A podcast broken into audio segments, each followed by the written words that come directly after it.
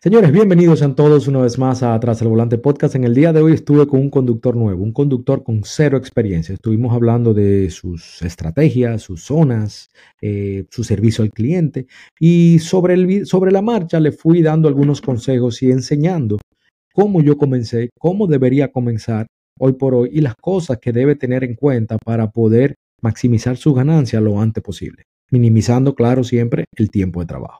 Disfruten el episodio.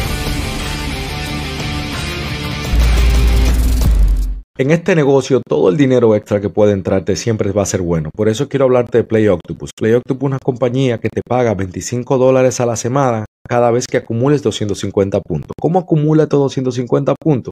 fácil, rodando o que el pasajero vaya jugando. O sea, prácticamente sin hacer absolutamente nada, esta compañía te paga 25 dólares. Te mandan la tableta totalmente gratis a tu casa, dependiendo en la ciudad que te encuentres, va a tardar entre una semana a dos semanas. Por solamente usar el link de la descripción, el link de mi referencia, te van a dar 25 dólares de entrada trátalo, porque la verdad que no cae nada mal. Yo acumulo entre 100 a 125 dólares al mes. Eh, tú vas a acumular lo mismo, más o menos, dependiendo de todo lo que ruede. También quiero decirte que si tú vas a comenzar a hacer Uber o Lyft, eres un conductor nuevo, comienza ganando, comienza ganándote esos bonos que dan, dependiendo de la ciudad, entre 800 a 1500, 1600 dólares, usando un link de referencia de un amigo, de un primo, de un familiar o el mío, que lo voy a dejar aquí siempre abajo en todos mis videos para que puedas comenzar ganando. Seguimos con el. Sí, como que estamos hablando de dos amigos, tomándonos un café. Exactamente. ¿Cómo te fue hoy? Eh, ya hice la tarifa de la mañana, los 100 dolaritos que quería hacer para tomarme mi receso contigo y ya después volver en la tarde. Porque tú haces dos tandas.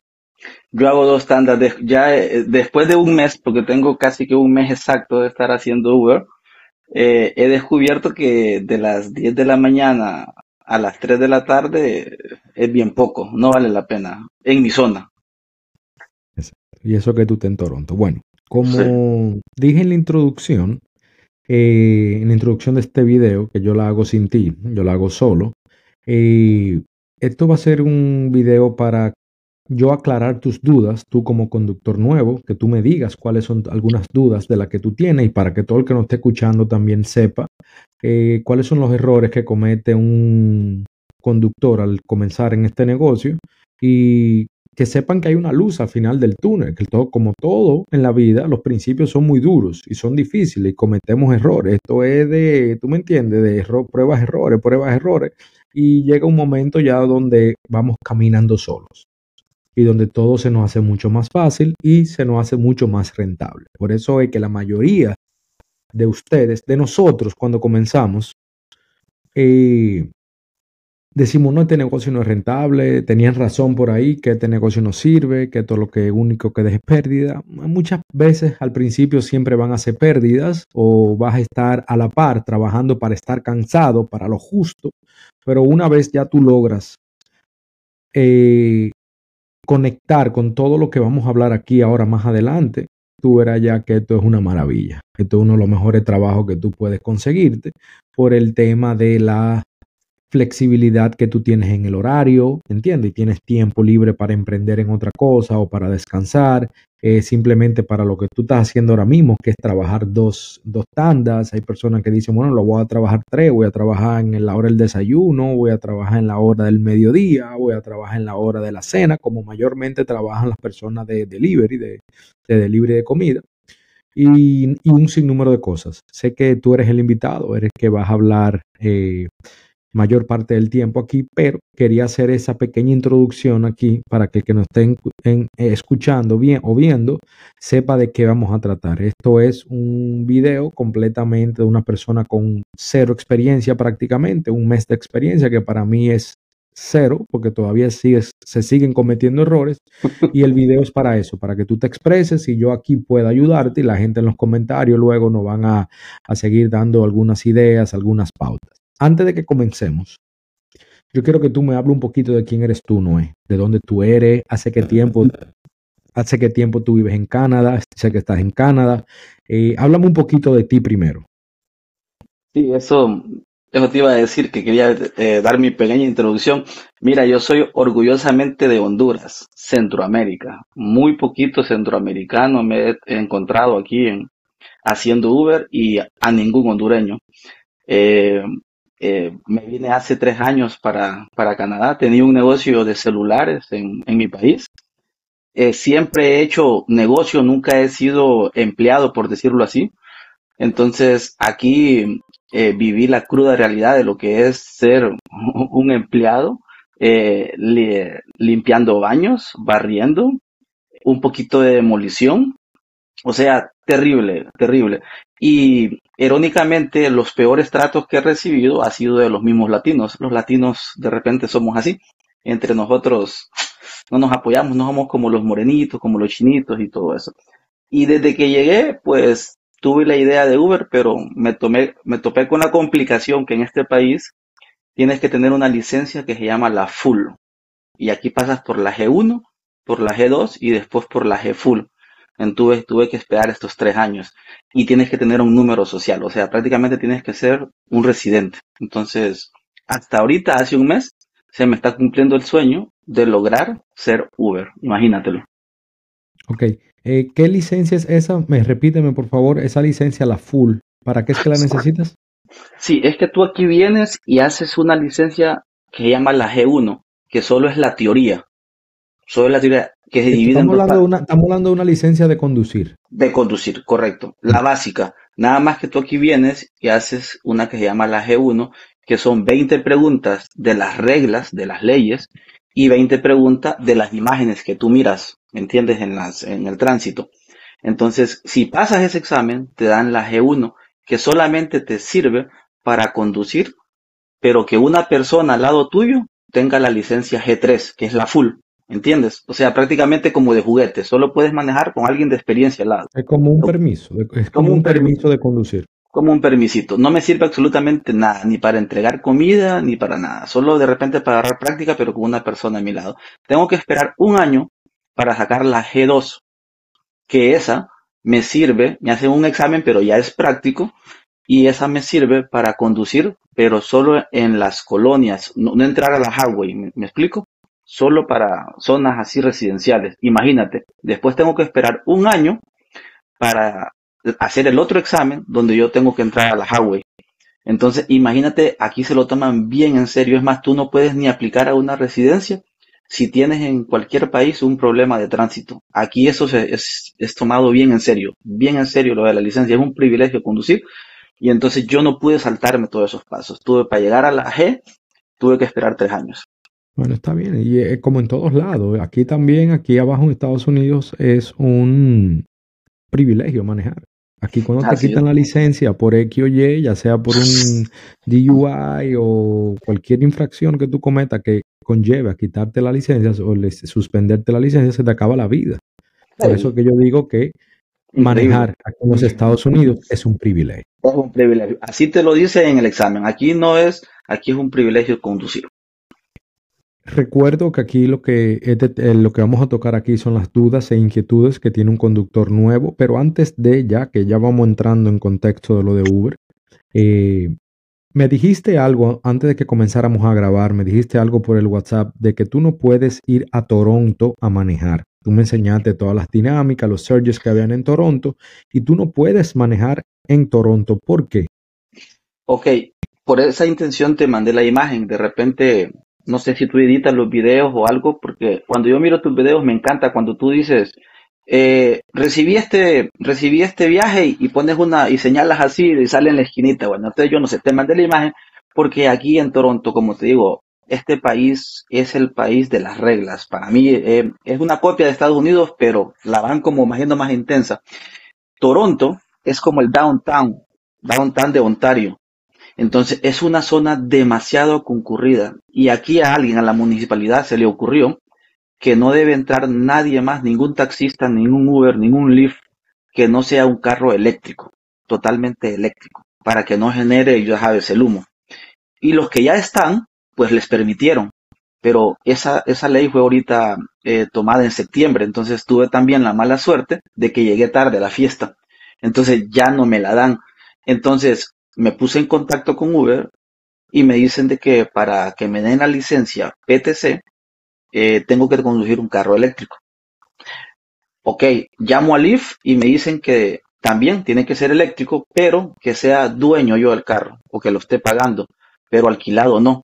Entonces, eh, ahí fue la primer traba que tengo yo, que cuando yo no puedo ir al downtown y ahí es la fiesta, ahí es la fiesta, ahí tú te paras, carrera, carrera, carrera. Y, si, tú no tienes, si tú no tienes un carro eléctrico y tal vez puedes manejar con un carro de gasolina, eh, con alguna licencia en especial, una licencia que tú tengas, por ejemplo, en la, por ejemplo, en la ciudad de Nueva York, en la ciudad, tú necesitas una licencia de limusina especial para poder manejar en lo que es el downtown, lo que es la ciudad, lo que es Manhattan, New York City, lo que es New York City en general. Entonces, pero tú puedes manejar en todas las zonas aledañas, en todos los alrededores. En todo vamos a entrar tú como novato, tú como conductor nuevo. Yo te voy a dar algunos consejos ahora más adelante para que no creas que solamente en Toronto es donde se hace dinero. Porque yo manejé por tres años a las afueras de Nueva York y yo hacía el mismo, la misma cantidad de dinero que hacía una persona con la TLC, que así que se llama la licencia de New York City, y yo tenía muchos menos gastos que ellos, porque esas personas necesitan pagar esa placa, una placa especial, un seguro especial, eh, los impuestos son también eh, eh, impuestos, no mentira, tienen que pagar por la licencia, pagar por la placa y tienen que pagar un seguro adicional, o sea, un seguro comercial que nosotros, que yo no tenía que pagarlo y yo hacía más o menos, yo tenía un Toyota Corolla, un mejor carro del mundo, y yo me hacía mis 250, mis 300 dólares igualito. Lo que, y tenía mucho menos gasto. Entonces, más adelante te voy a dar algunos consejos de mientras tanto, en lo que tú entras a Toronto, consigues la licencia o, o consigues el carro eléctrico, vamos a, vamos a ver cómo tú puedes maximizar esa ganancia a los alrededores, que estoy seguro que tú no eres el único. Y estoy seguro que la mayoría de conductores quieren irse todo a Toronto y la aglomeración, como pasa aquí en Miami, todo el mundo quiere irse para Miami, para la ciudad, para el downtown, donde están todos los turistas. ¿Y qué pasa? Al haber tantos conductores, aquí viene el primer consejo para de mí hacia ti como conductor nuevo. Tú tienes que a veces salirte de la zona de donde están turista, donde más personas van, porque ahí donde más conductores también hay. Entonces eso quiere decir que la demanda baja un poco, o sea, la demanda está alta, pero si viene la oferta, si vienen la misma cantidad de conductores, ya no hay tanta demanda. O sea, la posibilidad de que a ti te caiga un viaje son muy pocas, mientras que si tú estás en un campito, en una ciudad fuera de lo que es downtown, va a haber menos conductores y tú vas a tener mucho más chance de que te caigan más carreras. Tal vez no igual, tuviste que en el mapa que tú me mandaste hoy, yo supe de una vez, yo lo que quería que habláramos eso aquí, que había mucha dinámica, había muchos surges, o sea, por ende tú ganas más ahí por viaje, pero no importa, eso es un viaje, que él va a ganar más que tú, pero en lo que él hace un viaje bueno, en lo que a él le cae el segundo, tú puedes hacer hasta tres viajes en un pueblito donde no hay nadie, solamente está tú y dos conductores más, y hay diez personas nada más pidiendo Uber, pero nada más hay tres conductores.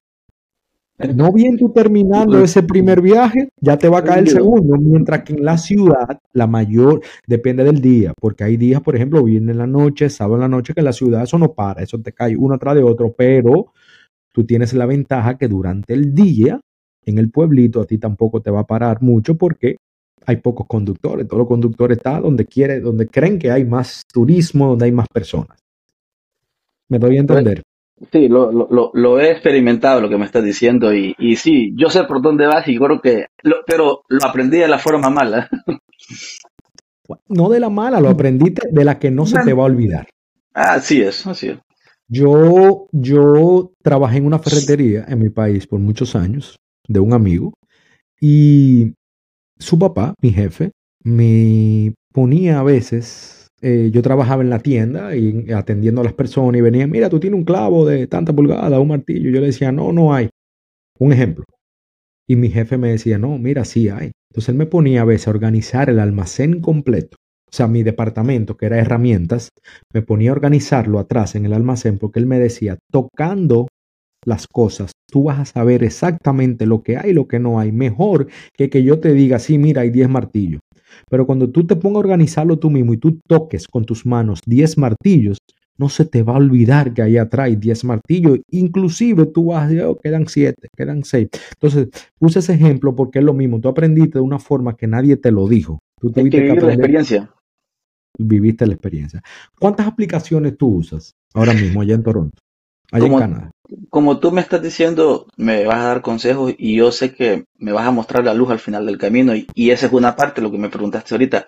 Solo estoy usando Uber. Solo estoy usando Uber. Yo sé que adelante la cosa puede mejorar cuando tenga las dos aplicaciones. ¿Qué No pasa la con la, qué pasa con Lyft? Lyft no se puede usar allá. Lyft no lo puedo usar porque ellos no aceptan carro, carro rentado aquí. O sea, aquí vamos un poquito atrás que ustedes en Estados Unidos. Entonces yo sé para dónde se dirige esto. Yo sé que ustedes la están pasando un poquito mejor en algunas cosas. En algunas cosas nosotros estamos mejor. Pero tengo que tener un carro a mi nombre. Yo puedo en este momento, tengo el crédito para sacar un vehículo, pero recibí muchos consejos de que primero probara que viviera la experiencia como dices tú. Y es lo único bueno que he hecho. De ahí he hecho muchos errores, pero al, al ver- haber alquilado un vehículo es lo mejor que pude haber hecho. Ok, mira, alquilaste un carro. Vamos a comenzar con el alquiler de vehículos. Aquí cuando tú alquilas un carro a través de Uber, ¿tú lo alquilaste a través de Uber o alquilaste un vehículo para...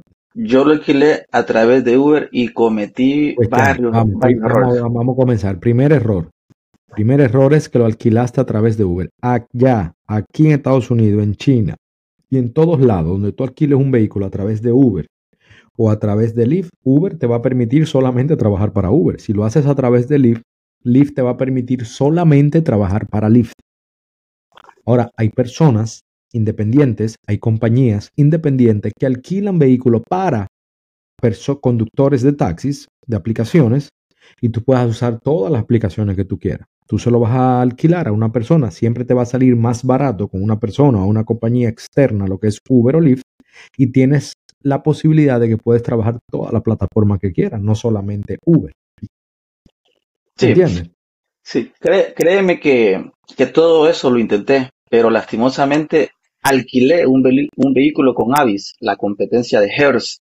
Lo alquilé por, por una semana y cuando me dan los papeles, los papeles están a nombre de Avis y cuando lo quiero registrar, eh, el sistema me rechazó porque no estaba Eh, mi nombre. claro, es, es normal. Es que no, tú no te asesoraste bien antes de alquilar el vehículo. Es lo normal. Tú lo que tienes que hacer es lo que te estoy diciendo. Si tú ahora mismo no tienes las posibilidades o no te vas a meter en un vehículo propio, tienes que alquilarlo a una persona independiente o a una compañía aparte de Uber o Lyft para que te dé el chance de trabajar en otras plataformas.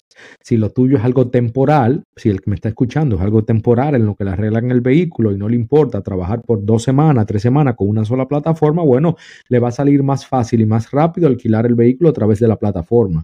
Pero lo que tú tienes que hacer es tú, en tu caso, que estás probando, te estás gustando, tú necesitas un segundo ingreso. ¿Entiendes? Tú no te puedes quedar solamente con Uber y alquilando el vehículo dire- eh, a través de la plataforma, de X plataforma, tú solamente vas a poder trabajar para esa plataforma. ¿Ok? Ya, No puedes ir a Avis, no puedes ir a Enterprise, porque ellos tampoco te van a dejar trabajar para esas plataformas, porque el vehículo está en nombre de ellos. Ahora, vamos a buscar la solución a lo que tú tienes ahora mismo en la mano, que es un vehículo de Uber. A través de Uber alquilaste un vehículo, no sé, con X compañía. Tú has tratado de hacer delivery, DoorDash, eh, el mismo Uber Eats, que lo puedes hacer, el DoorDash, el... Hay, hay muchísimas aplicaciones Sí, de, de- de delivery de comida que no te pide un vehículo, no te pide el título del vehículo, no te pide nada. Sí, simplemente que yo, tú puedes hacer Uber, Rideshare y al mismo tiempo puedes hacer algunos delivery de comida donde también puedes ir teniendo otros ingresos. A eso voy, llegaste al punto.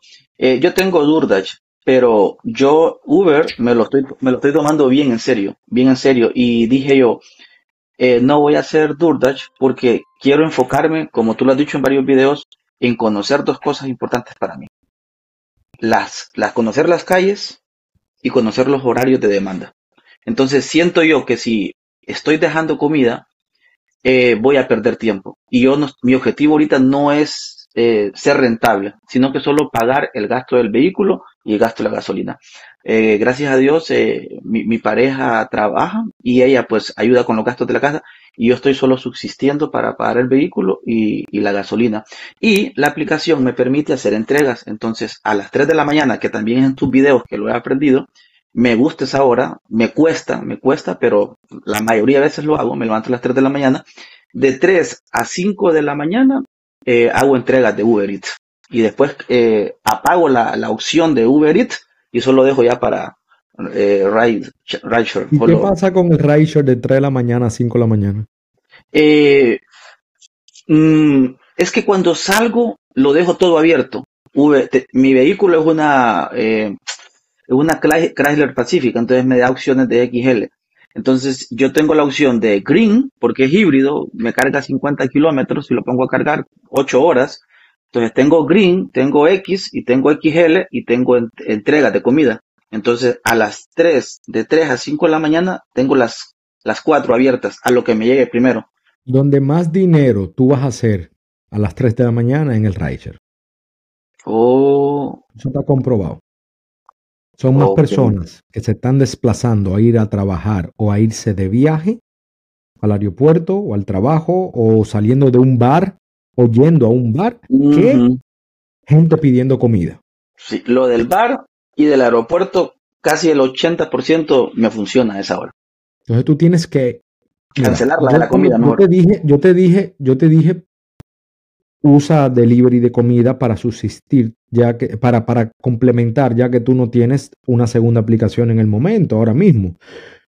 Pero me gustó lo que tú dices, que tú estás ahora mismo adaptándote, conociendo las áreas, los horarios. Pero si tú tienes el Uber Eats prendido, desde que entra un Uber Eats, ¿a quién se lo van a mandar a las 3 de la mañana? ¿A ti? ¿Cuántos Uber Eats hay a las 3 de la mañana? No hay muchos. Entonces tú te estás perdiendo el chance de coger un viaje bueno por estar haciendo un delivery. Si tú vas a conocer, vamos a conocer Rideshare. El delivery es para esos días lentos, es a 8 de la mañana, 9 de la mañana, que ya el rideshare se apagó. Ahí tú agarras y prende el delivery y tienes otra opción de entrada, tienes otra entrada. ¿Ok? Ah, lo estoy no haciendo solamente, entonces. No solamente claro, porque que tú estás matando la mejor hora del rideshare, que este es 3 de la mañana, 6 de la mañana, 6 y media de la mañana, donde más personas están moviendo, llevando comida. Sí, Hoy hice tres viajes de, comida la mañana, y no, no me salió al aeropuerto. Ahorita vamos a entrar a hablar de números, pero de 3 de la mañana a 6 y media de la mañana aquí en la Florida, en el sur de la Florida donde yo trabajo, en el vehículo que yo trabajo, en la zona que yo trabajo y en la forma que yo trabajo, a las 6 y media, 7 de la mañana ya yo tengo 150, 140 dólares. Con suerte, con suerte, con viajes buenos, esos viajes que tú has visto en el grupo a veces de 100 dólares en una hora, yo con suerte tengo 200 dólares a las 6 de la mañana, 6 y media de la mañana. Pero lo normal, lo regular, tú deberías tener tus 140, 150 dólares a las 7 de la mañana. Tú, que está comenzando. Y tienes XL. Y tienes Uber Green. ¿Ok? Tienes X, me imagino que tienes Confort también. Confort no me lo han dado. Yo no sé si es por el año, porque el año es 2018. ¿Cuántos viajes tú tienes? ¿Cuántos viajes tú tienes? Tengo 360 y 360 por ahí. Tienes que llamar y tienes que preguntarle porque después de los 150 viajes ya tú deberías tener el confort. Primer, primer, pregunta, a mí me aparecen cuatro casillas. Eh, cuando yo tenga más opciones, ¿me van a aparecer más casillas o tengo un límite de seleccionar? No, no, no, te aparecen más casillas. ¿Pero las puedo seleccionar todas o hay un límite de como de cuatro? Yo te puedo tener cuatro. La puedes tener toda prendida, pero yo no soy partidario de que tú la tengas toda prendida, ¿ok? Eh, por eso que vamos entrando, pero ahora mismo estamos en delivery y rideshare. Vamos por partes. Tienes que aprovechar las horas buenas de rideshare. El delivery para ti ahora mismo es una opción B. Es un plan B. ¿Qué horario? Se puso lento. Ya, no me están saliendo muchos viajes. Tengo media hora que no me sale nada. Déjame prender comida para, en vez de durar una hora con cero dólares, voy a hacer 15 dólares en una hora, 20 dólares en una hora entregando comida. Ok. Y para cerrar ese tema ahí ahora del alquiler del vehículo, yo quiero que tú averigües allá en Canadá qué compañías o qué personas, vamos a averiguar después que salga este episodio, sé que van a venir algunas personas de Canadá, qué personas rentan vehículo en Canadá, independientemente de Uber y Lyft, que te den el chance, que te permitan trabajar para toda la plataforma que tú quieras, que tú solamente te entiendes con ellos. ¿Ok? Sí, la duda mía es que Uber y Lyft me exigen que el carro esté a mi nombre y si alguien me lo alquila, aunque sea persona, está a nombre de él, tendría que pasarlo a mi nombre, es ilógico, pienso yo. Hay formas para hacer eso. No sé exactamente cómo son porque yo no alquilo carro, yo soy dueño de un vehículo, pero en el grupo ah, vamos a hablar con César Almanzar, que César es, eh, yo le voy a preguntar ahora mismo, esto es en vivo, papá. Vamos a hacer esto de una vez. Está bien. Vamos a hablar con César, no, no, vamos a hablar con César que vive alquilando, míralo aquí a César. Eh, vive alquilando que de César, dame un segundo. Está bien. Eh, un vehículo.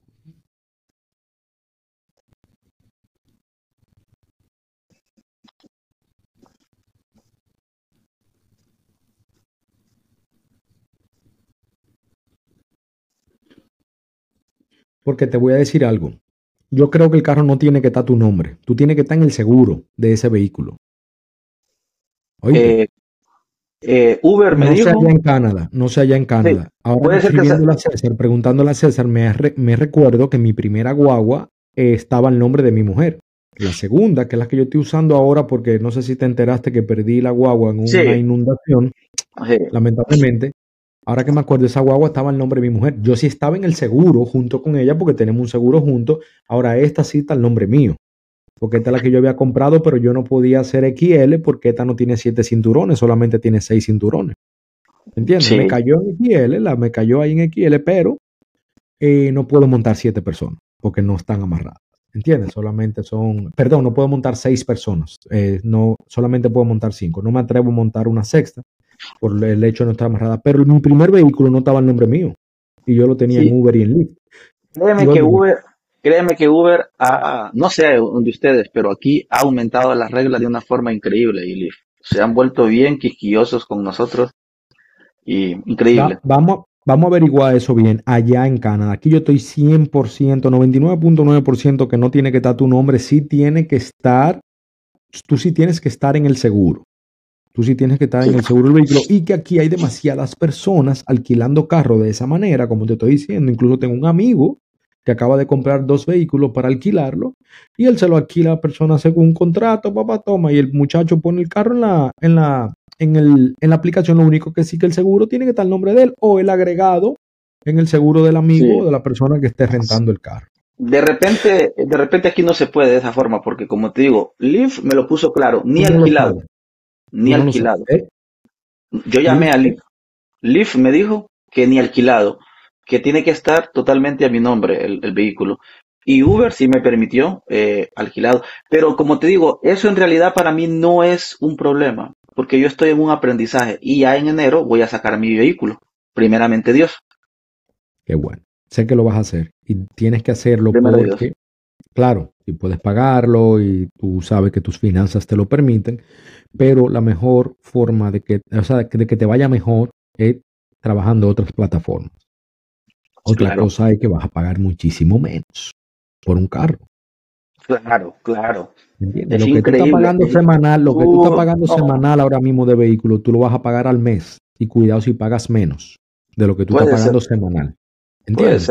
Entonces, mi otro consejo es ponte para lo de tu vehículo. Si al final vayas a vivir de esto o no, porque ahorita dicen la gente, ah, Hugo le dijo a este pobre hombre que se compre un carro para hacer Uber, mira, le fue mal y ahí tiene el carro encima, ¿no? Porque hay miles de trabajos. Tú eventualmente vas a necesitar un vehículo si te vas a emplear en otro lado.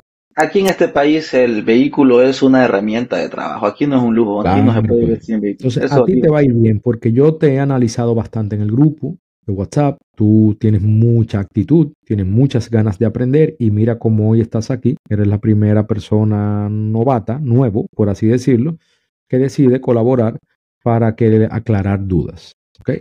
yo creo que cerramos ahí el tema de las aplicaciones. Es importante que tengas más de una aplicación. Como ahora mismo solamente tienes chance para una, ponte a hacer delivery en los momentos muertos.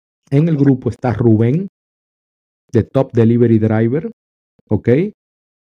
También está Marco Tercero, del Sensei del Delivery. En el grupo no está, pero es muy amigo mío, Luis Berti de Delivery TV, que te pueden ayudar bastante. Saber el contenido de esas tres personas te puede ayudar bastante a maximizar ganancias haciendo delivery. Ellos viven del delivery nada más. ¿eh? Esa gente le va muy bien. Entonces, por favor, no subestimes el delivery. Mientras tú puedas tener una segunda aplicación, pónteme a hacer delivery para que puedas traer más dinero a la semana. a tu casa. Sí, en, ese, en ese tema quedamos claro. Deliver en, la, deliver en las zonas muertas, en las horas muertas y las dos aplicaciones. Como te digo, a eso vamos. Primeramente, enero, febrero, puedo obtener mi vehículo y vamos a activar las dos aplicaciones. Que te adelanto, estoy enamorado de los carros eléctricos y tres filas de asiento y siete asientos. Yo voy por el XL. Ahí está el negocio.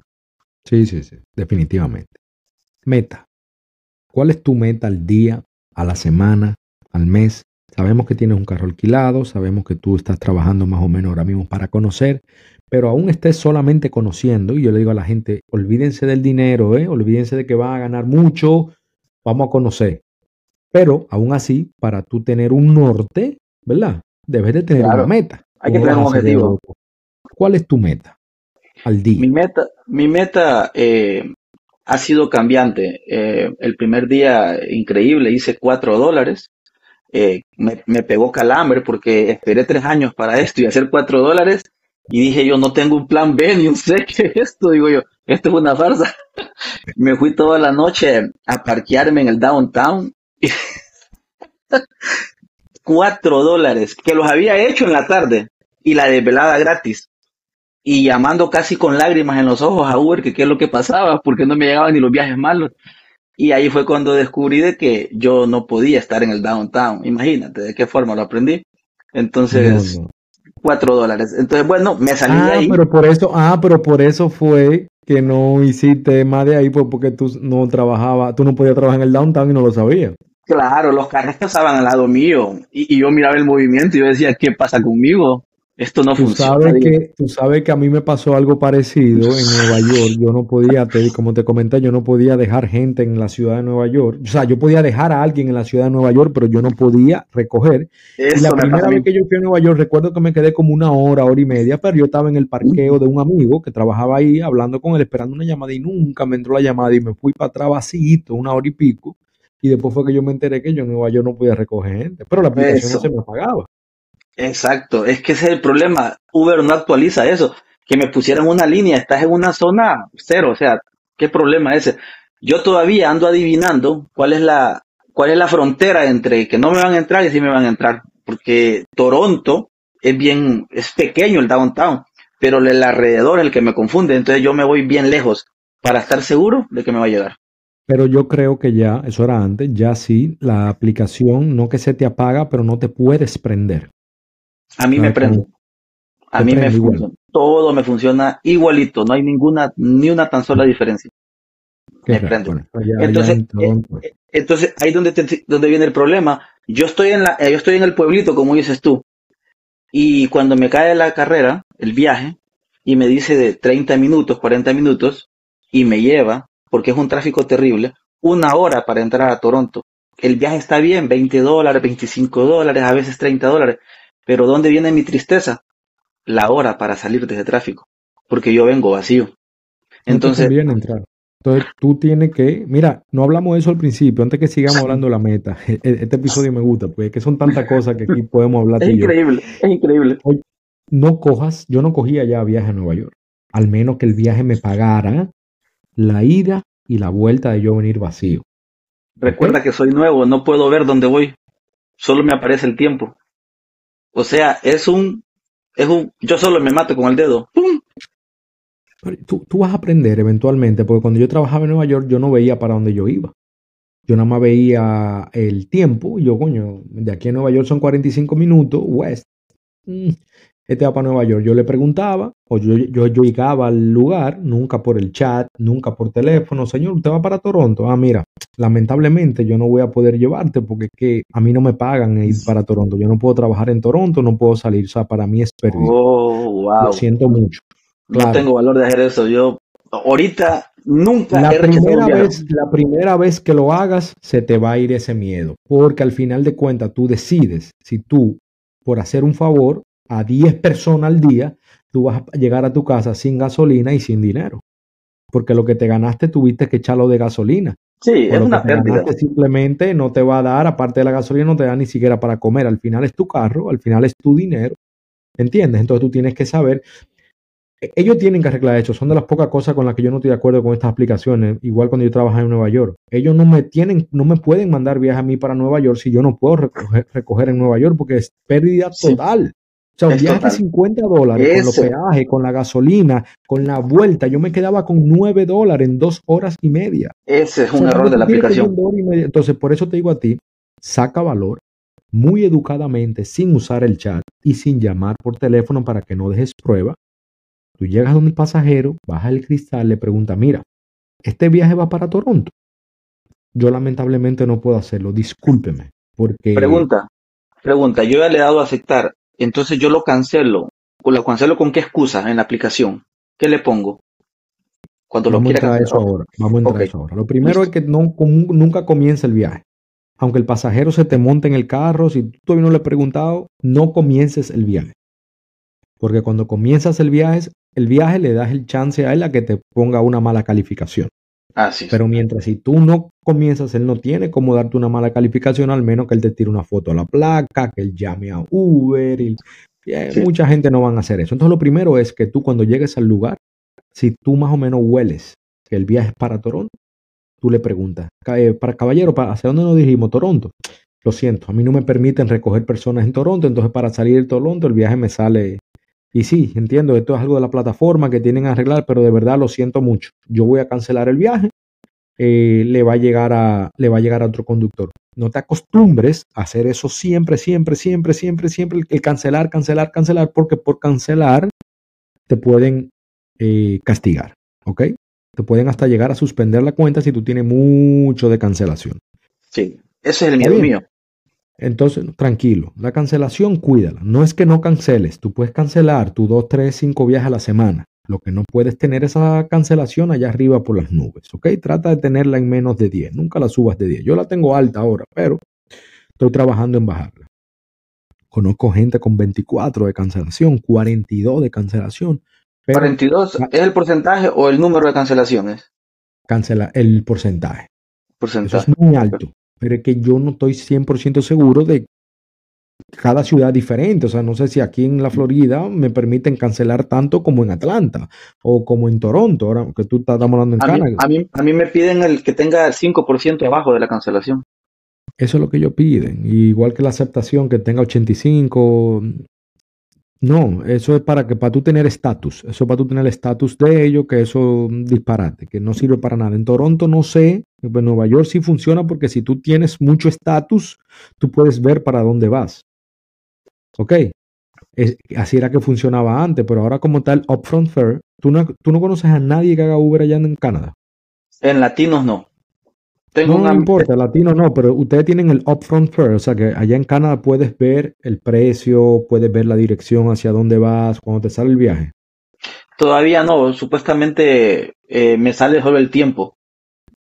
Tú porque eres nuevo, tú porque eres nuevo, dices tú, pero yo, creo, yo creo que si tú no lo tienes, yo creo que eso. Yo voy a investigar, yo de todo modo voy a investigar, pero vamos a trabajar con lo que tenemos aquí ahora mismo tú y yo. Trata de evitar los viajes a Toronto, si tú crees que el viaje es pérdida, ¿ok? ya tú más o menos debes saber cuánto te pagan por un viaje de donde tú estás a Toronto, entonces tú dices si vale la pena, por cuánto, cuánto te pagan por ir a Toronto de, de, tu zona. Entre 20 y 30 dólares. Pero, como te digo... ¿qué tiempo te, ¿Qué tiempo te toma llegar una hora, una hora, una hora. Y para salir... O la otra hora, la, de llorar. La no, no, no, no, no, no, Para volver a aprender la aplicación, para poder volver a recibir viaje. Eh, Media hora, digamos digamos que media hora porque voy a mitad de camino, pero tal vez me he perdido todo el movimiento ya, ya vengo a ti, no te, a ti no te conviene coger viajes a Toronto. Poco a poco, poco a poco, ve filtrando esos viajes a Toronto. Hasta que tú cojas ya el valor de saber, de decirle a todas las personas, no, yo lamentablemente no puedo. Hay veces que tú puedes esperar que él cancele. Tú le dices, mira, cancela porque es que yo no puedo. Te va espera que él cancele. Yo no sé esperas el tiempo ahí de cancelación y cancela, porque al final no es tu culpa. No es culpa del pasajero, pero tampoco es tu culpa. Entonces tú estás perdiendo dinero. ¿Tú me entiendes? Sí. Entonces tienes que aprender a sacar valor para decir que no y también el, el olfato, préndelo rápido para que tú sepas cuando la gente va para Toronto o no y no aceptar ese viaje. ¿Ok? De dónde más o menos salen muchos viajes a Toronto. Sí, de repente ahorita los pasajeros han hecho, han hecho lo que quieren conmigo porque, como te digo, quería llegar a los 50 viajes, quería llegar a los 300 puntos, eh, quería llegar a los 150 viajes, quería tener 4.85 para arriba, entonces he sido un poquito tolerante, pero realmente uno tiene que ponerse en su puesto en un momento. Tiene que ponerte en tu puesto. Vamos a averiguar si en Toronto es igual que en la ciudad de Nueva York, donde tú necesitas tener estatus, tener la aceptación por encima de 85, la cancelación por abajo de 4, para poder ver hacia dónde vas. Si tú, aún con ese estatus, no puedes ver para dónde vas, olvídate de tener la aceptación alta, porque es que tú tienes que, hay viajes que hay que, hay que rechazarlo. ¿Entiendes? Que tú no puedes cogerlo todo, lamentablemente. Yo no, yo no veo a dónde voy, sí, pero sí ya cuando ya llegué a 4.85, los 300 y los 150 volvemos, volvemos, no, volvemos a tu meta. Entonces tu meta me dijiste que haya cambiado. Comenzaste el primer día, otro, pero más o menos cuánto no quiere ganar al día. Eh, ahorita yo estoy haciendo, mi meta es hacer 100 en el turno de la mañana y 100 en el turno de la noche, pero mi objetivo es hacer 250. Perfecto. Por lo menos vamos a trabajar en hacer 200 más lo de la gasolina. ¿Ok? Está bien. Entonces lo que vas a hacer ahora, vas a tratar de cambiar el delivery de 3 a 5 de la mañana y vamos a hacer Richer. A ver si ya las 7, 8 de la mañana ya tú tienes 150 dólares y esos otros 50 lo consigues ya de 8 a 11 de la mañana, 10 y media de la mañana. La mañana es lenta, es mucho más lenta que la madrugada, pero salen sus viajes.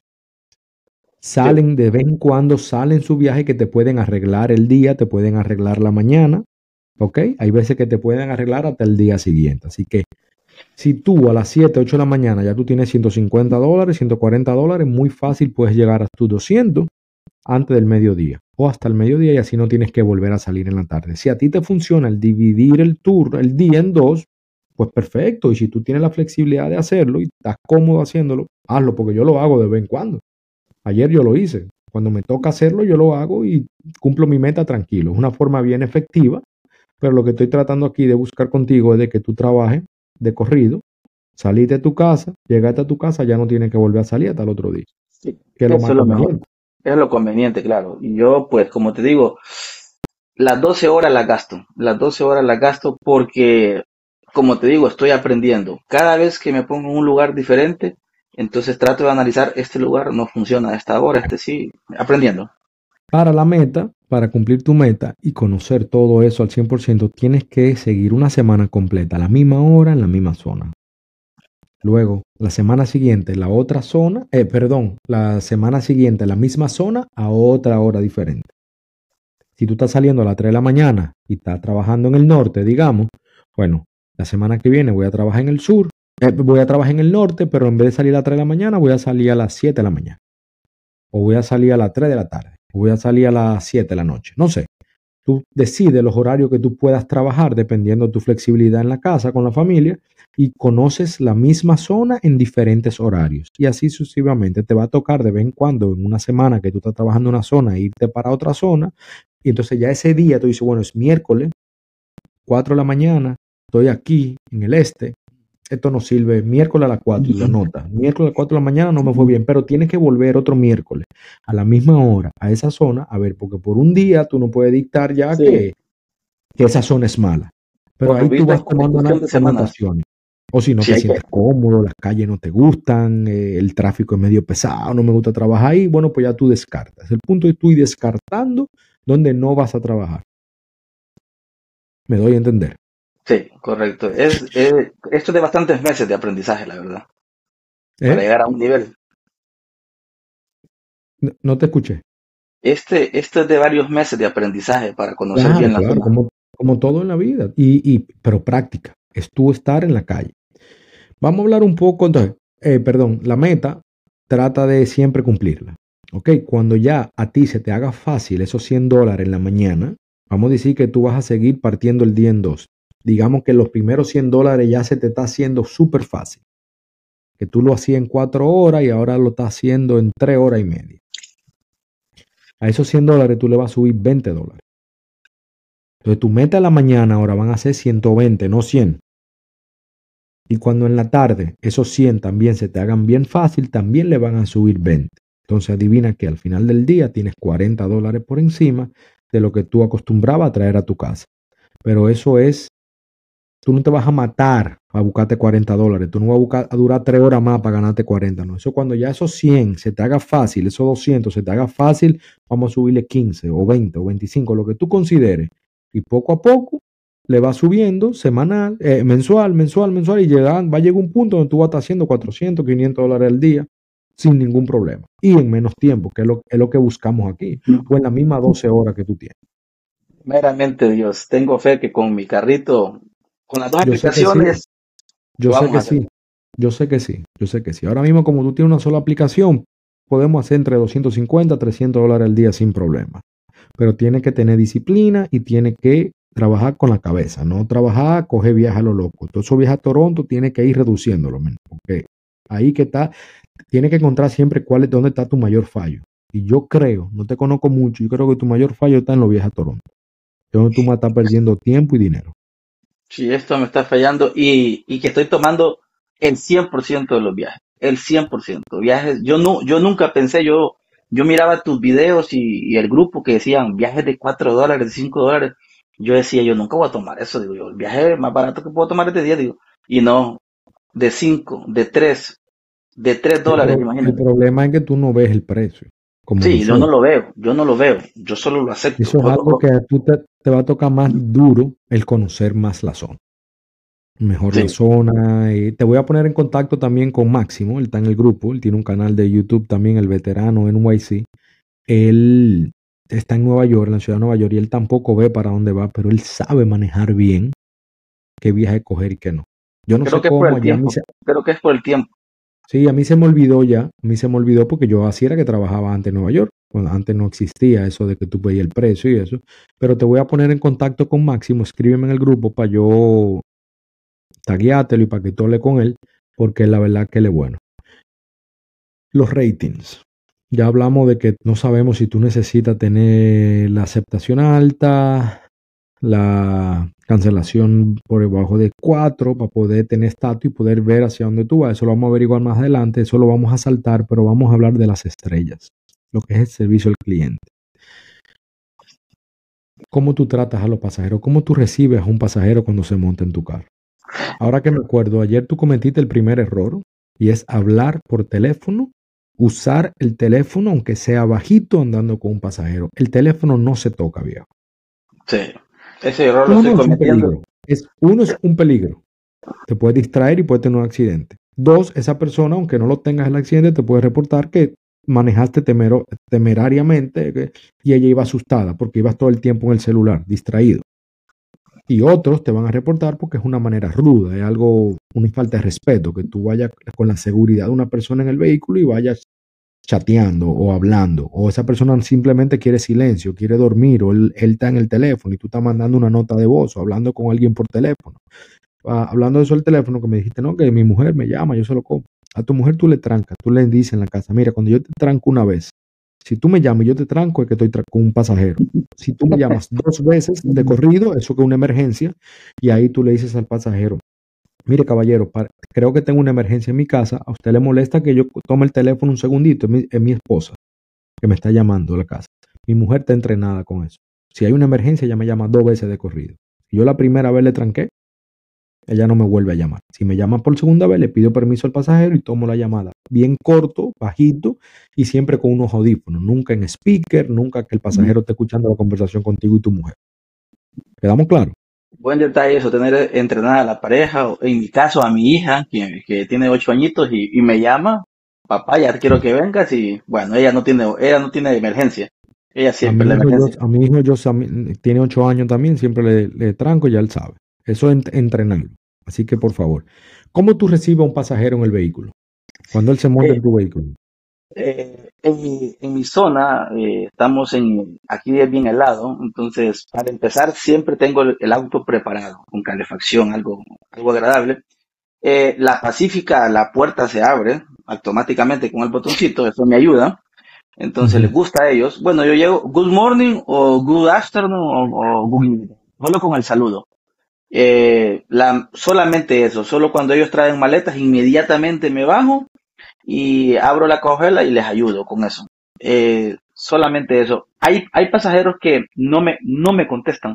el que no me contesta, yo creo que ya viene con el día alterado, viene con sus problemas y yo ya no le vuelvo a dirigir la palabra en el camino porque él quiere, él quiere paz, me imagino. Eso es lo que hago. Y tengo tres, tengo, tengo tres, tengo dos extremos. Tengo 150 pasajeros que me han dado las cinco estrellas y tengo a tres que me han dado una estrella y, tengo, y tengo las razones de las tres personas que me han dado una estrella. Una de esas tiene que ser el celular obligado. Eh, fíjate que no, porque como te digo, solo fue que hice el pecado contigo y lo he hecho una vez con mi pareja, pero eso, y las, cuando lo hice contigo y lo hice con mi pareja, ellas no, no reaccionaron. Hay gente que te pueden dar una estrella y no te ponen el por qué. Sí, correcto. No he tenido la mala suerte. Pero vamos por parte. Cuando se montan, tú le dices good morning, good evening, good afternoon. También a eso tú me le vas a agregar el Juan, Pedro. Le vas a preguntar su nombre para asegurarte que estás montando a la persona correcta. ¿Ok? Sí, ya cometí dos, dos, cortesía. Que la persona se sienta que puede hablar contigo en cualquier momento. Y a eso le agregas, ¿cómo está tu día? How are you? Ok, good morning, se montó, bien. Eh, Pedro, ok, Pedro, bien. How are you? How was your day? Tú le tiras eso. Entonces ahí tú te das cuenta ya. Eso es para tú tantear al pasajero si el pasajero quiere hablar o no quiere hablar. Si puede hablar contigo o no. Porque hay personas que te dan mala calificación porque tú hablas mucho. Hay personas que te dan mala calificación porque tú no hablas nada. Que fuiste rudo. Entonces ya, para romper, para tú no ser rudo, buenos días, ¿cómo estás? Bien, qué bueno. Pedro, Pedro, ¿cómo estuvo tu día? ¿Todo bien? Qué bueno. Eso es importante. Número dos, la música. Tú tienes que saber qué música tú le pones a la gente en la mañana, qué música tú le pones a la gente a media mañana, qué música tú le pones a la gente en un viernes en la noche, sábado en la noche, ¿Ok? Pero todo esto siempre preguntando, ¿le molesta la música? ¿Te importa la música? Do you mind about the, music? Is the music okay? ¿Tú sabes para qué? Cortesía. Dos, por si te quieren pedir una canción, bueno, pues tú se la pones. Tres, porque también por si tú estás escuchando la tuya, ya tú sabes que esa música a ellos no le molesta. ¿Me entiendes? Tratar de siempre ir acorde con la persona. Una persona de adulta, ya tú sabes que le pones una musiquita más o menos clásica, algo tranquilo. Unos muchachos jóvenes, tú le pones una musiquita más de bailable. Y siempre también tratar de ir en el idioma. O sea, nunca te pongo una, un gringo, un canadiense, una cosa, poner un merengue, una bachata, una vaina que ellos no van a entender o se van a sentir un poco incómodos. ¿Tú me entiendes? Sí. Yo siempre trato con el flow. A las 3 de la mañana yo no pongo tampoco un dembow, una bachata, un merengue, nada de eso música clásica, música ambiental, porque, concho, le son las 3 de la mañana, gente tanta que ha acabado de levantar y eso. Entonces, es importante que siempre le preguntes el nombre a la persona, que le preguntes cómo está, cómo está su día, que siempre le des el saludo cordial. Buenos días, buenas tardes, buenas noches. Okay. el nombre voy a implementar. Sí aplico, el, sí aplico el buenos días y cómo está, pero el nombre no lo estoy aplicando, entonces voy a aplicar el, el nombre, saludar por el nombre. Las personas que no quieren hablar, que tú te das cuenta desde un principio que esa persona no quiere hablar nada, aún así, a mitad del viaje, le preguntas, ¿la calefacción está bien? ¿El aire está bien? ¿La música está bien? Para que esa persona vea y sepa que tú estás atento a ella. ¿Ok? Que no anda con una persona igual de maleducado que él. Anda con una persona educada y una persona que está atento a su servicio al cliente. Eso funciona. Preguntar a mitad de camino la temperatura. Claro. ¿Cómo está, cómo está muy caliente, está muy frío, te sientes cómodo, bien. Tampoco es que te ponga, quiere agua, quiere chicle, quiere arroz, quiere... no, no, no, sin exagerar, pero tú sabes. Al principio también, si puedes implementar lo de la dirección, tú le lees la dirección, are we going to tal, tal, tal, tal, tal dirección? Yes, no. Eso es para romper un poquito el hielo, asegurarte, curarte en salud, para el lugar correcto, ¿tú me entiendes? Que él se sienta bien de que va para ese lugar y que no estamos equivocados. Sí. Lo de la maleta, eso es vital. Tienes que desmontarte siempre. Sea hombre, sea mujer, sea viejo, sea joven, fuerte, siempre. Desmontarte, abrirlo Y yo siempre le pregunto, ese soy yo. Do you mind if I help you? ¿A usted le importa si yo le ayudo con su maleta? Porque hay personas que no le gusta que le toquen sus pertenencias tampoco, ¿entiendes? Sí. ¿Qué más? Podemos meter al servicio al cliente? Mm, he querido implementar eh, una botellita de agua que he escuchado a, gente que pone su... Porque aquí es bien barato eso, con 5 dólares compras. Si quieres.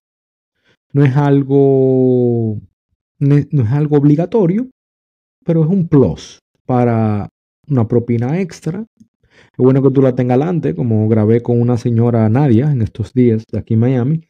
Ya tiene otra botellita adelante y ella se la pasa a algunos clientes que ella cree que puede pasársela, porque hay algunos que tú sabes que, que no vale la pena. Te quería contar las tres estrellas para que me aconseje, de que me dieron una estrella, eh, así rapidito.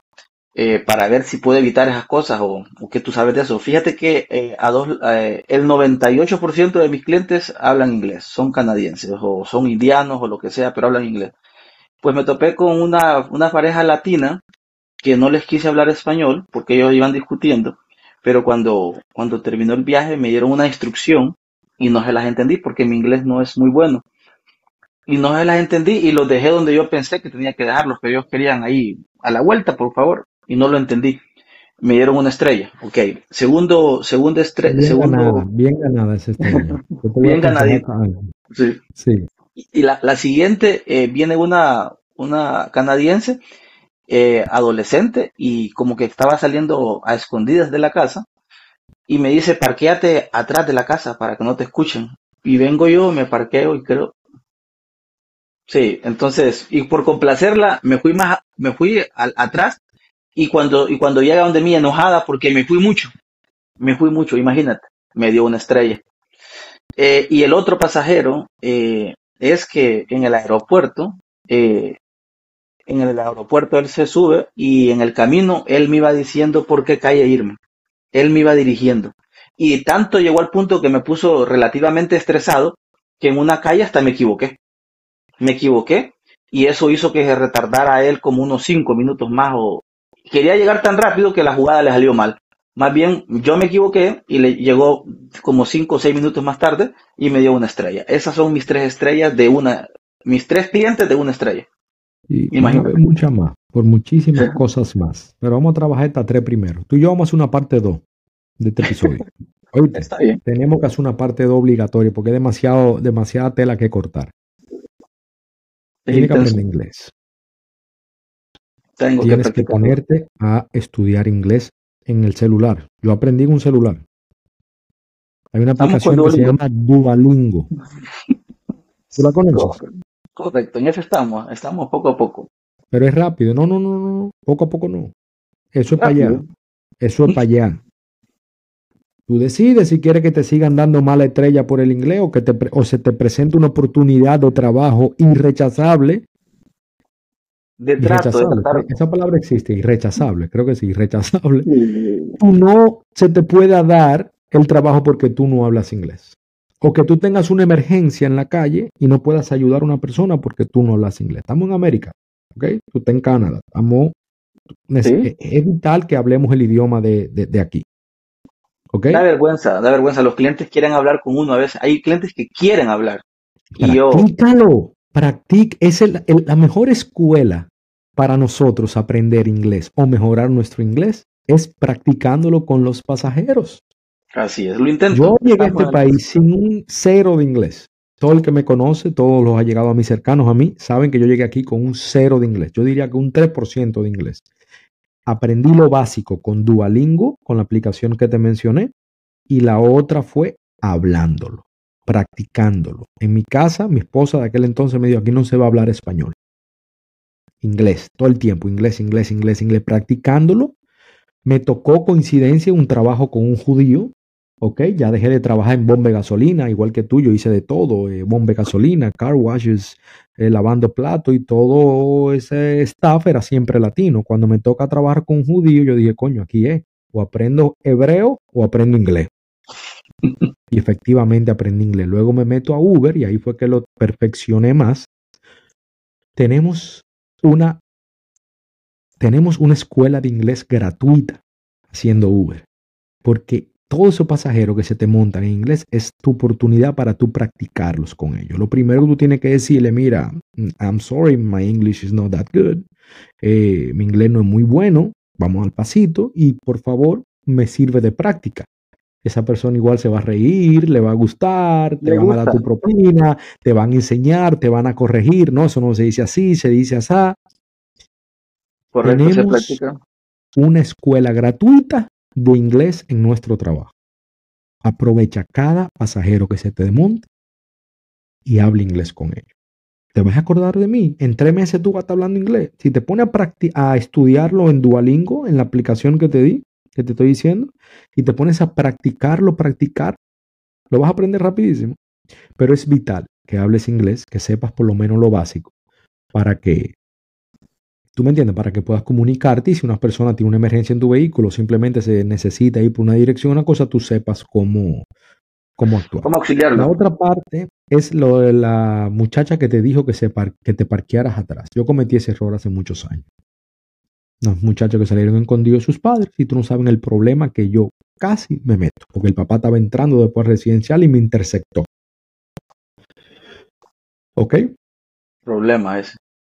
No, yo me le fui. Yo me fui, pues yo vi quién es este hombre. Yo no sé quién era este hombre. Al final me la oigo hablando la dos, que era el papá. Pero tú no sabes, la estrella es lo de menos que te puede pasar. Es lo menos preocupante. Es que si es una menor de edad, viejo, y te pasa algo con esa menor de edad, o esa menor de edad se escapó de su casa y la atracaron por ahí o la violaron por ahí, y perdóname mencione eso, ¿dónde ella estaba por última vez? Sí, en tu, ah, carro, en tu carro. ¿Quién se la llevó de su casa escondida? ¿Tú? ¿Eh? Todas las cámaras van de los vecinos, la de ella, van a ver el carro que se montó y dónde se desapareció la muchacha. Entonces, no. Usted recoge a la persona en el punto de encuentro. Y si usted está viendo mucho texteo, no, que ponte ahí, cancele ese viaje y vayas. Ese viaje no le conviene. Porque mira, no pues te convino porque te dio una estrella. Pero no, no pues te hubiese convenido por un sinnúmero de cosas, por otras razones. Definitivamente mejor en el punto de reunión hay que parquearse, va. No, no hay que hacer otro. Si quieren que cambiar el punto de reunión, vete, vete de ahí, porque tú no sabes para qué que quieren que tú te vayas para otro lado. Tú no sabes. Entonces esa persona tal vez va a venir ya de mal humor, te dije que fuera para atrás, viniste para adelante, plan, otra estrella ahí, porque no la complaciste es con la misma persona, la misma gente que te dicen, eh, oye, date rápido que voy a llegar tarde a mi trabajo. Pero bueno, pero el viaje me acaba de entrar. O sea, ya cancela ese viaje porque ya esa persona cree que es tu culpa, que es, por tu culpa que ella va a llegar tarde al trabajo se, y te va levantó, a estrella. Se levantó tarde, se, se, maquilló mucho y ahora es mi culpa. Es increíble esa La persona que se cree en el GPS, ya para ir cerrando, la última parte que me mencionaste, el que te iba dirigiendo, dale por aquí, dale por allá y al final, no, tú le dices, mírame, yo conozco bien la zona. Por aquí es más rápido. Si me voy por aquí, Uber puede alegar que yo estoy tratando de irme más lejos para que te cobren más, y me pueden quitar el viaje. Número uno. Número dos. Yo conozco la zona y sé que por aquí es más rápido y yo trabajo por tiempo. Yo por aquí voy a llegar más rápido, por aquí voy a llegar más lento. Sí. Número tres. Si tú no conoces la zona, tú muy bien le puedes decir, mira, yo no conozco el área, por favor, voy a seguir el GPS. Si usted conoce una ruta más rápida, por favor me la deja saber, que yo con gusto la sigo. Porque también hay que ser realista. Si tú no conoces, a veces que el GPS te mete por una ruta que no equivocada. Por eso es que es bien bueno saber ver, es, es bueno, importante conocer la zona. Conocer la zona, sí. Porque no hay GPS ni cliente que te diga a ti por dónde irte. A mí por lo menos eso no pasa, al menos que yo tenga una ciudad que yo no conozca Sí, y siempre le digo de antemano, mira, voy a seguir el GPS, no soy de aquí. Si tú conoces una ruta más rápida, me dejas saber. Si es un viaje largo, un viaje que yo veo que me da 40 minutos, una hora, pero si es un viaje de 10 minutos, 15 minutos, yo sigo el GPS y ya, pues 15 minutos, son 15 minutos aquí en China. Sí. ¿Me voy a entender? Está bien, eso vamos a hacer. No es, yo siempre le pido a la gente dos consejos al terminar el episodio. Yo quisiera hacerlo al revés en esta. Yo quiero darte a ti dos consejos y a todo el que nos está escuchando. Tenemos que hacer una parte 2. Aquí hay demasiadas cosas que yo he anotado aquí que tenemos que hablarlo más para adelante.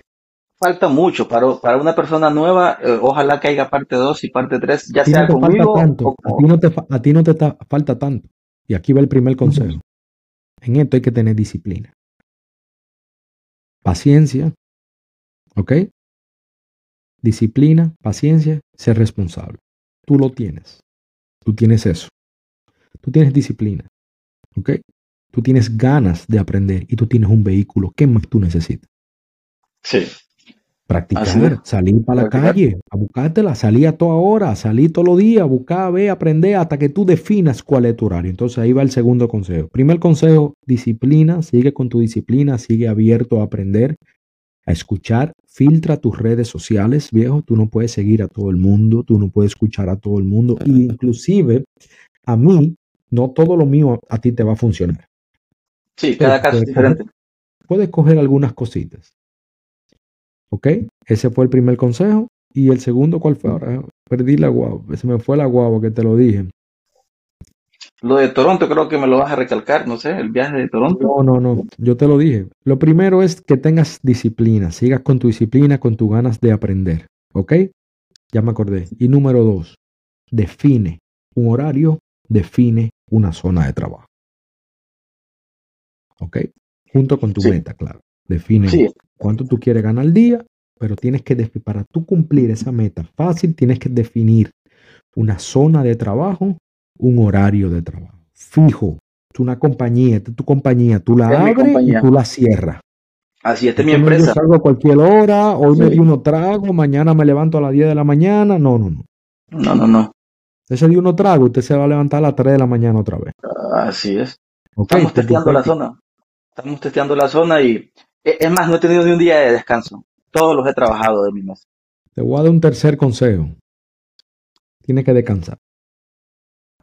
Para pasar tiempo con la familia, descansar el cuerpo y descansar la mente. Hay veces que uno se quema trabajando todos los días, todos los días. El otro día tú no quieres salir, todo te sale mal. Tú necesitas ese día de desconecte, desconectarte para poder salir fresco al otro día y con nuevas ideas, nuevas estrategias, con, más ánimo, con ganas de trabajar. Si después de una taza de café siento ánimos, no, no digamos de un día de descanso.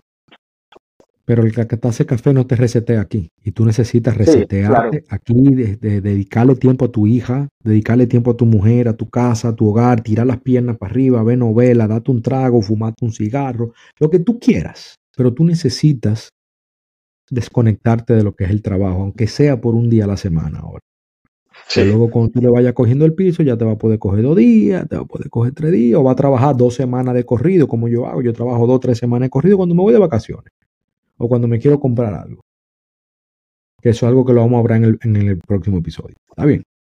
Hay mucho que hablar, hay que hablar del vehículo, hay que hablar de, de muchas cosas. La verdad que ojalá que haya, como te dije, parte 2, parte 3, ya sea conmigo o con otra persona, es los nuevos. Vamos los a seguir ayudando personas. Me interesa hacer otra contigo, definitivamente, y quién sabe cuánto más podemos hacer juntos, pero sí me interesa cerrar unos capítulos contigo que quiero, que me surgieron hoy, y quiero que tengas un poco más de experiencia en Toronto, más información de eh, vamos a hablar los requisitos para tú hacer Uber, hacer Lyft en Toronto, las reglas de allá, pero quiero que te me estés un poco más empapado porque no quiero hablar sin base aquí. Quiero que hablemos, que lo que hablemos sea algo, ¿tú me entiendes? Claro, claro. Con base.